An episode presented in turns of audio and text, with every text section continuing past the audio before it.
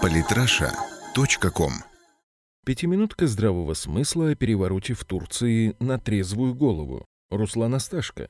Я давно заметил, что наш народ путем долгих наблюдений выработал интересный способ разбираться в самых сложных, непонятных и запутанных ситуациях. Этот способ очень прост и очень эффективен, вот его суть. Если не знаешь, кого поддерживать, посмотри на то, кого поддерживают либералы-западники, а также журналисты «Эхо» и «Дождя», и сделай наоборот. Метод работает безотказно, что мы могли увидеть на примере турецкого путча. Как только в лентах новостных агентств начали появляться первые сообщения о путче в Турции, наша Либерда дружными рядами буквально бросилась на поддержку путчистов. Кстати, забавно, что свержению Эрдогана наши западники радовались вместе с псевдопатриотами, которым личная ненависть к Эрдогану начисто отключила логику. Я знаю, что сейчас по социальным сетям циркулирует версия, что путча на самом деле не было и все это всего лишь инсценировка Эрдогана. Я не верю в это. Трудно себе представить инсценировку такого масштаба, да еще с участием 200 трупов в качестве реквизита, сбитыми вертолетами, штурмом президентского отеля и расстрелом правительственных зданий из танковых орудий.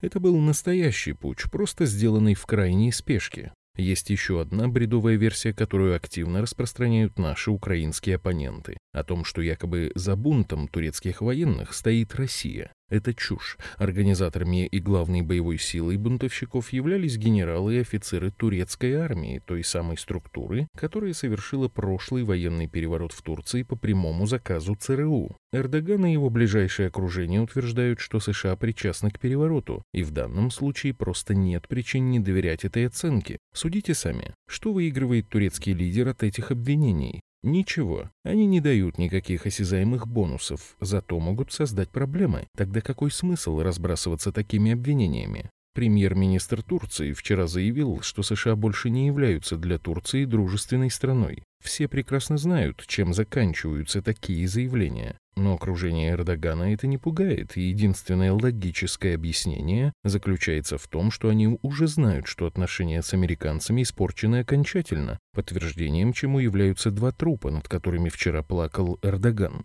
Это были трупы его близкого друга и его 16-летнего сына, которых убили путчисты. Как утверждают проправительственные СМИ, самого Эрдогана от аналогичной участи спасли случайность и просто невероятное везение. Сейчас можно с уверенностью утверждать, что турецкий президент знает, что США хотят не столько его смещения с должности, сколько его смерти. Есть подозрение, что Эрдогану эта перспектива сильно не нравится. Было бы смешно предполагать, что турецко-американские отношения после этого будут хорошими. Нам, в общем-то, нужно, чтобы они были плохими, и чем сильнее обида Эрдогана на американцев, тем лучше для нас. А к США у турецкого лидера есть много неоплаченных счетов. Ведь американцы не только вдохновили и организовали попытку путча, но и не захотели выдавать Турции Фетхулаха Гюлена, руководителя структуры, которая все это безобразие финансировала. Сейчас Эрдоган начинает небывалую чистку армии, полиции и судебной системы. Счет уволенных и арестованных идет уже на тысячи, а это значит, что турецкая армия будет как минимум обескровлена на довольно долгий период. Для нас это просто замечательно. В процессе этой чистки пострадает наиболее американизированная часть турецкой элиты. Ну а если при этом сломаются источники финансирования всяческих пантюркийских и проамериканских структур, которые использовали турецких элитариев и военных для продвижения американских интересов на Кавказе, в Казахстане и в других важных для нас регионах, то это будет просто великолепно.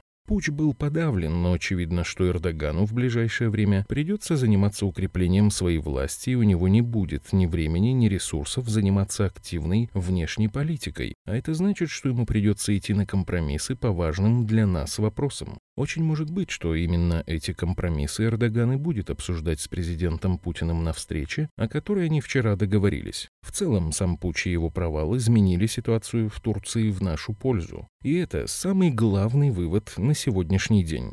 Подписывайтесь на наш канал в Телеграм. Самые интересные статьи о политике и не только.